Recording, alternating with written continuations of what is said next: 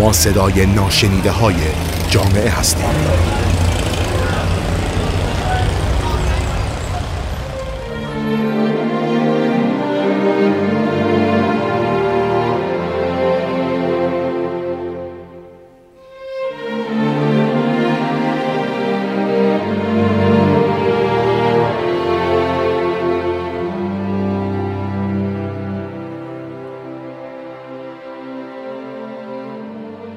به نام خدا. در قسمت‌های قبل درباره تاریخ تهران نکاتی را عرض کردم. امروز یک بخش بسیار عجیبی از تاریخ تهران رو براتون خواهم گفت. این بخش به دلایلی بسیار مهمه. دلایل ظهور تهران رو گفتم و متاسفانه امروز میخوام براتون یک برهه از تاریخ تهران رو بگم که این شهری که با هزار امید و آرزو ساخته شده بود، چه عواملی باعث شد که نابود بشه در یک دوره تاریخی. درک دلایل تاریخی نابودی یک شهر، یک تمدن، باعث میشه که ما مراعات کنیم و مراقبت بکنیم برای اینکه شهری که درش هستیم، تمدنی که درش هستیم رو به زوال نره، چون تاریخ صحنه تکرار حوادث. همواره دلایل مشترکی باعث پیدایش تمدن‌ها و شهرها شده و همواره دلایل مشترکی باعث نابودی همین تمدن‌ها و همین شهرها با همه عظمت‌های تاریخی خودش بوده. انقدر این دلایل بی‌رحم هستند که هم میتواند شهر 100 ساله رو خراب کنه، هم میتواند شهر 7000 ساله رو خراب کنه. البته این دلایل رو ما به وجود میاریم، ما انسان‌ها باعث میشیم شهرها و تمدن‌ها پیدا بشند و یادمون میره که چه عواملی بود که چه رفتارها، چه اخلاقها و چه اندیشه‌هایی باعث رشد جامعه و توسعه محیط انسانی شده بود.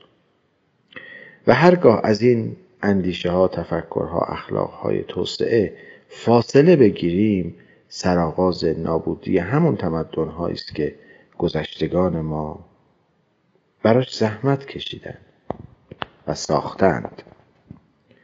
پس همواره علل پیدایش شهرها و تمدنها در هر زمانی وجود داره و بقایش هم قوانینی داره و هرگاه از این قوانین عدول کنیم، حتما اون تمدنها و شهرها نابود میشه. این قانون زمان نداره، یعنی میتواند برای 7000 سال پیش باشه، 2000 سال پیش، امروز و 1000 سال بعد. چون قوانینی است که متناسب با طبیعت و هویت و فطرت انسان هست. خب گفتیم شهری که مردمش در زیر زمین از ترس حملات زندگی می‌کردند، شهری که یک روستا بود، آرام آرام تبدیل به یک شهر شد و همت یک پادشاه به نام شاه طهماسب صفوی، اولین نکته‌ای که به وجود آورد برای شکل گرفتن حصار بسیار بزرگ و قطوری دور این روستای کشید و جالب اینجاست که به اندازه او بسنده نکرد، بلکه بزرگتر، چون امید داشت اینجا شهر بزرگی بشه، شهر استراتژیکی بشه. او یک نگاه ژئوپلیتیک داشت به تهران. درباره اینها صحبت کردیم. و این شهر در کمال زیبایی با درخت‌های بسیار زیبا و درختانی که یکی دو تا شاید هنوز باشند، مثلا چنار امامزاده یحیی خب سن خیلی زیادتری دارد، به دوره‌های قبل از دوره صفوی میرسه. شهر بسیار زیبایی شده بود، خیلی سبز و خرم، خوب، با 114 برج و دیواری بین 6 تا 12000 قدم نقل کردند. شهر آرام آرام توسعه پیدا می‌کرد. مردم از روستاها برای اسکان، برای امنیتی که داشت، به داخل این شهر می‌آمدند و شهر مدنیت پیدا می‌کرد. چشمه‌های بسیار فوق‌العاده‌ای داشت، گفتیم سرچشمه بالا و پایین، آب بسیار گوارایی داشت و شهر در حال توسعه بود. اما متأسفانه صفویه با ظهوری که در ایران داشتند و خیلی کارهای بزرگی در توسعه و امنیت ایران کردند که در قبلا صحبت کردیم، از جمله یکپارچه کردن ایران، از جمله داشتن یک سپاه بزرگ و همیشگی برای دفاع از ایران، چون در قبل وقتی که حمله میشد مردم جمع میشدن دفاع میکردن. نه، این بار شاه طهماسب صفوی یک سپاه بسیار بزرگ ایجاد میکنه که حقوق میداده و اینا همیشه آماده دفاع از ایران بودن و حتی برای دفاع و مقابله با دشمنان شمالی این مملکت، شمال غربی و شمال شرقی، از یک طرف عثمانی و از یک طرف ازبک ها، پایتخت رو از اصفهان با همه عظمت و شکوهش به قزوین منتقل میکنه که همیشه آماده دفاع باشه و به دشمن نزدیک‌تر. اما در دوره‌های بعد به دلایلی که خواهم گفت و امیدوارم بسیار با دقت بهش توجه بکنید، این قدرت، این شکوه آرام آرام زوال پیدا کرد و باور نمی‌کنید مملکت ایران به دست افغان‌ها افتاد. افغان‌ها یک مجموعه بودند جزو ایران، جزو توابع ایران، اما وقتی دیدن ضعف دولت حاکم رو و فساد رو و از همپاشیدگی شیرازه مملکت رو و از بین رفتن قوانین رو و از بین رفتن هویت اجتماعی ایرانی رو، اول حمله کردن به منطقه در جنوب ایران، بعد حمله کردن به خود اصفهان پایتخت و از اصفهان به تهران و قزوین و باور نمی کنید که با 30,000 نفر آدم‌های بی سر و پا این شهر و این کشور را گرفتند و سالها نابود کردند.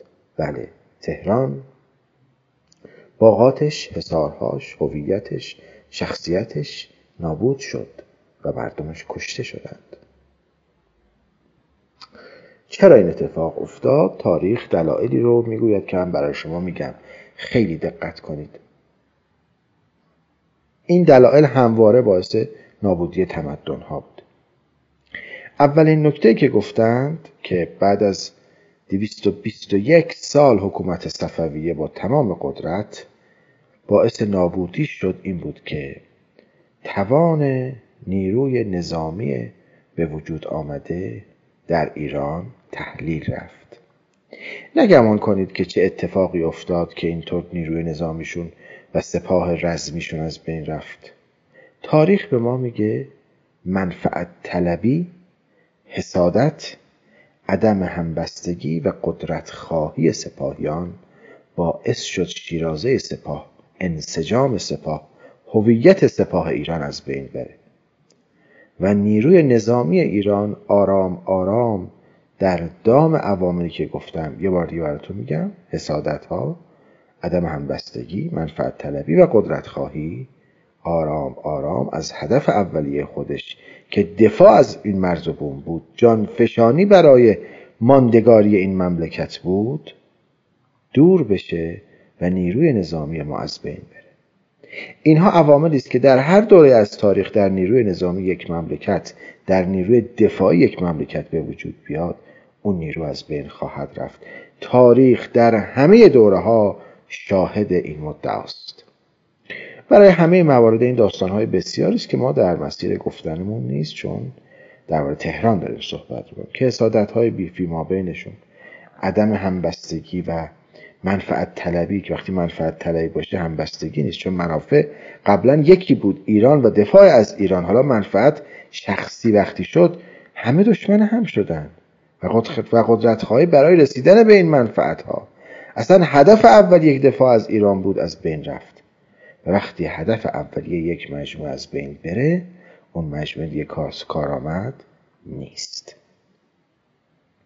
نکته دوم، بی‌اعتبار شدن وحدت میان پادشاهی و مذهب بود.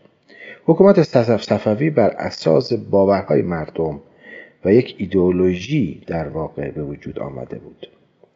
آرام آرام بین پادشاهان و عالمان دینی، که عالمان دینی بزرگ و واقعی هم داشتن، مثل شیخ بهایی، مثل میر فندرسکی، بین پادشاهان و آنها فاصله افتاد. در دوره شاه عباس صفوی اونها همراه هم بودند. هر دو به فکر اعتلاع و آبادانی ایران بودند. آرام آرام این دو نیرو با نسل‌های بعدی که به خوبی نسل اول نبودند، چه پادشاهان و چه عالمان و دانشمندان، بین اونها فاصله افتاد و آرام آرام اندیشه های پادشاهان یک ایدئولوژی های جدیدی پیدا کرد که با اون ایدئولوژی اول متفاوت بود. و وقتی دین پادشاهان تغییر بکنه، الناس علی دین ملوکهم، دین مردم هم تغییر میکنه. شاه عباس صفوی خودش رو بنده مردم میدانست، خدمتگزار مردم میدانست و در مورد دین نسبت به ولایت امیرالمومنین امضا میکرد کلب آستان علی عباس. حالا اینا چیزای نمادینه ولی بوده. یا مثلا در آخر غذاهاش حتما یه لقمه نون و پنیر میخورد که طعم غذای پادشاه از دهانش بره و یادش بشه مثل همه مردم چی میخورند. یعنی حتی این نکات اخلاقی هم آرام آرام از بین رفت. یا شاه طهماسب صفوی کلن وساط ایشونوش رو از دربار خارج کرد. حالا ما به اون هم خواهیم پرداخت. پس فاصله گرفتن اندیشه های عالمان دینی واقعی با پادشاهان باعث زوال قدرت پادشاهان در میان مردم شد. این در تاریخ بسیار تکرار شده. میتونیم این بررسی رو در دوره قاجاریه و پهلوی هم داشته باشیم که در آینده صحبت خواهیم کرد. نکته سوم در هم ریختن مدیریت کشور بود، در توسعه عدالت اجتماعی و از بین رفتن انگیزه خدمت به مملکت. ببینید، تدبیر یا عقلانیت در ساختن یک جامعه بسیار مؤثره. شاید اندیشه شاه طهماسب و طراحی ژئوپلیتیکش برای دفاع از ایران اگر نبود، هیچ وقت تهران، یک روستایی که مردمش در زیر زمین از ترسشون زندگی می‌کردند، تبدیل به یک شهر بزرگ نمی‌شد.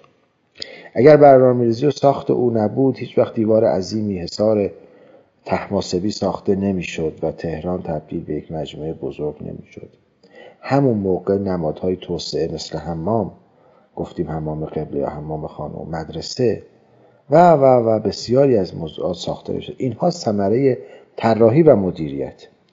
اگر این طراحی و مدیریت دائمی نباشه، نه تنها توسعه پیدا نمی‌کنه یک جامعه، بلکه بقیه بن‌هایی که قبلا گذاشتن و پایه‌ها هم چون مراقبت نشده از بین میره.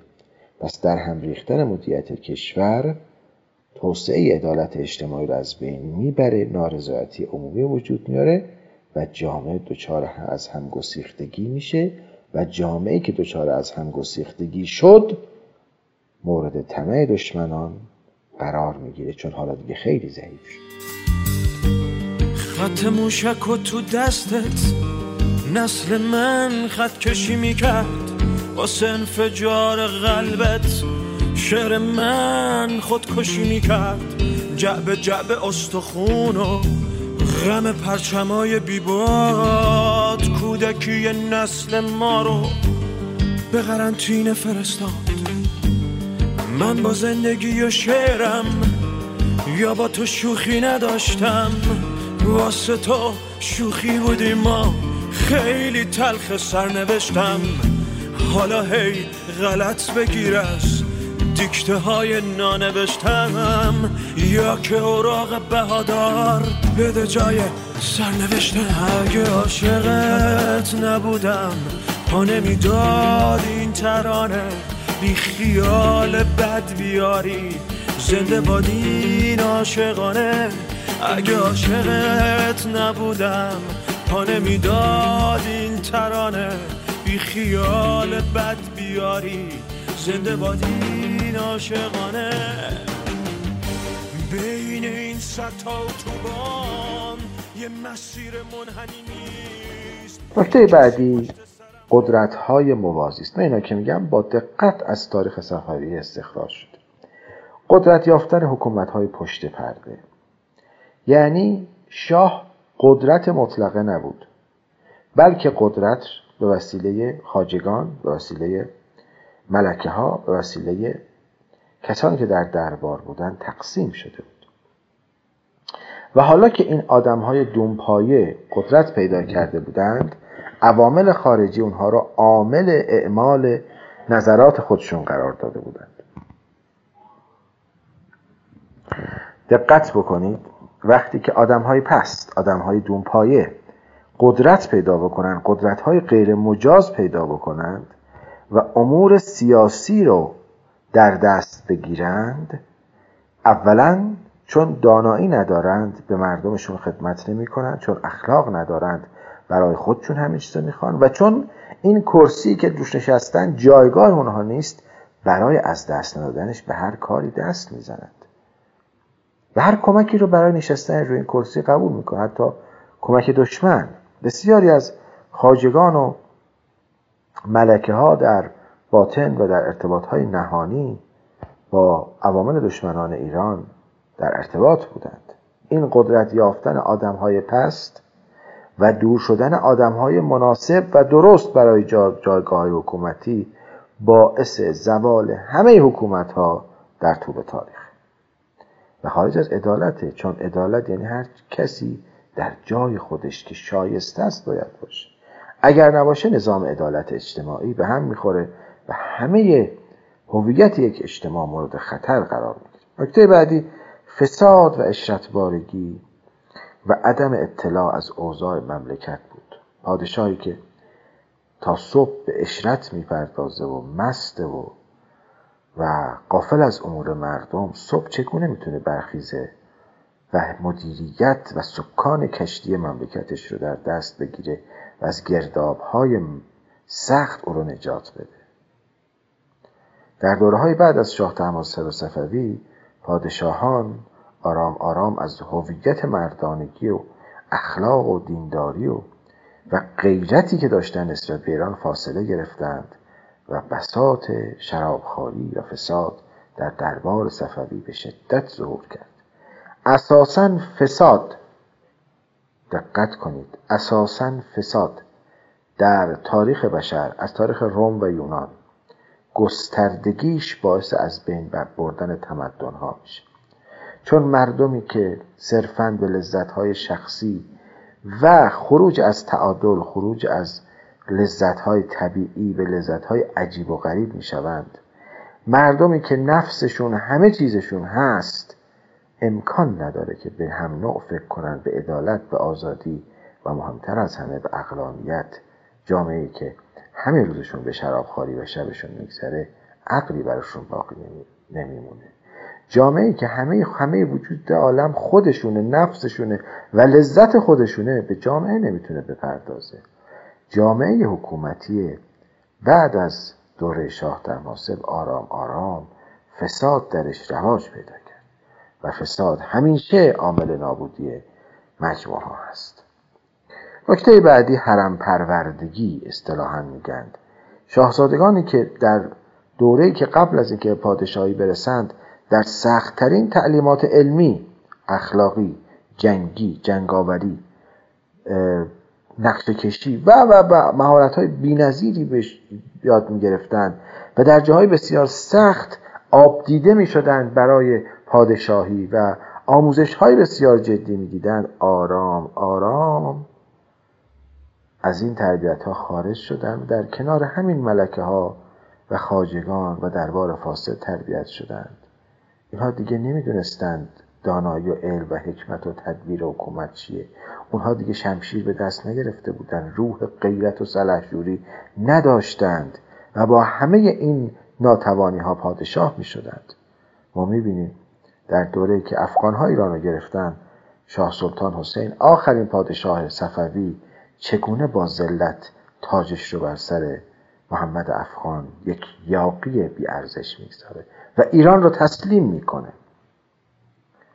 نکته بعدی، تحقیر و خوار شمردن مردم و فاصله عینی بین مردم و حکومت. آرام آرام پادشاهان صفوی که از میان مردم، از دل مردم برآمده بودند، برای خودشون یک جایگاه خیالی درست کردند و آرام آرام با مردم فاصله گرفتند و این جایگاه خیالی باعث شد که مردم رو تحقیر بشمرند و دون بپندار کنند و باعث بشه که فاصله بین مردم و حکومت بیفته. هرگاه مردم دچار همبستگی شدند، حکومت‌ها به وجود آمد.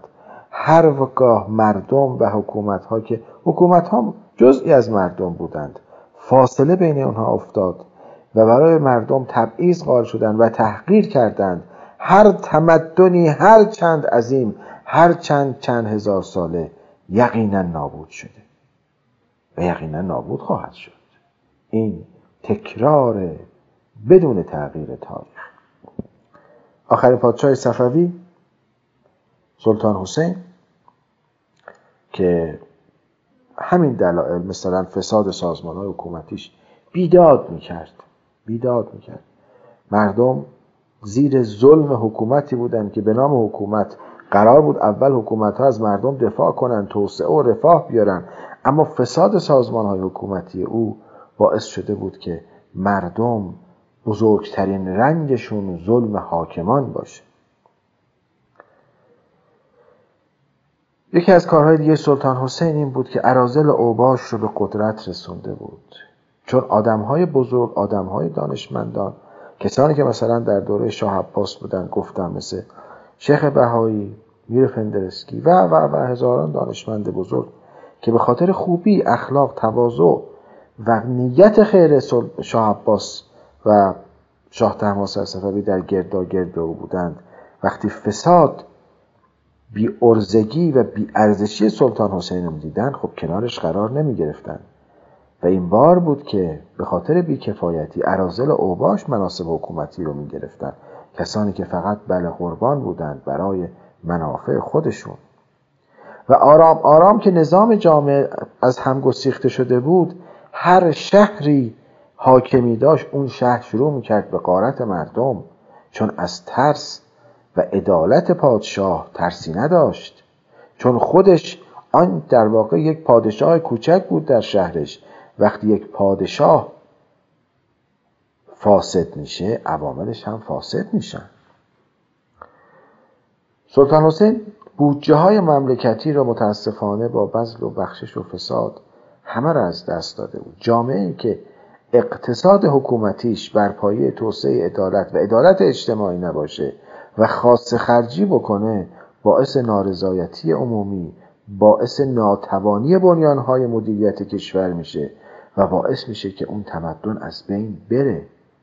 هرگاه در رأس یک حکومت پادشاهی قرار بگیره که ثروت‌های اجتماعی رو در راه آزادی و عدالت خرج نکنه و خاص خرجی بکنه در راه منافع خودش، چون از طریق هدف اولیه که حفظ جامعه بشری است و توسعه و عدالت خارج شده، اون جامعه رو به تباهی میبره.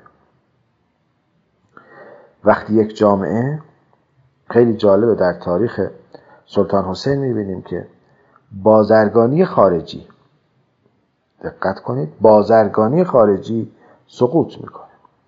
صفویه که از کارهایی که داشتن، چون قدرت بسیار قوی داشتن در منطقه خاورمیانه، کشورهای بزرگ برای منافع بازرگانی، حالا که دیدن یک کشور بزرگ ایجاد شده با جمعیتی بالا، توسعه صادرات و واردات ایران به حد اعلا رسیده بود.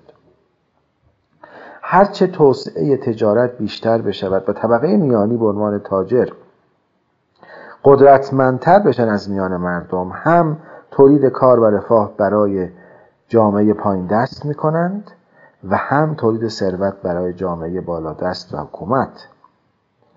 این گونه است که توسعه تجارت خارجی باعث دوام و بقای حکومت و رفاه و توسعه اجتماعی میشه و زوال و نابودیش باعث نابودی تمدنها و کشورها خواهد شد. این تجربه تکراری تاریخ، همون عواملی که باعث ساختن ایران بزرگ در دوره شاه اسماعیل، شاه طهماسب و شاه عباس شده بود که توسعه تجارت خارجی بود، در زمان سلطان حسین با سقوط و زوالش باعث نابودی ایران شد.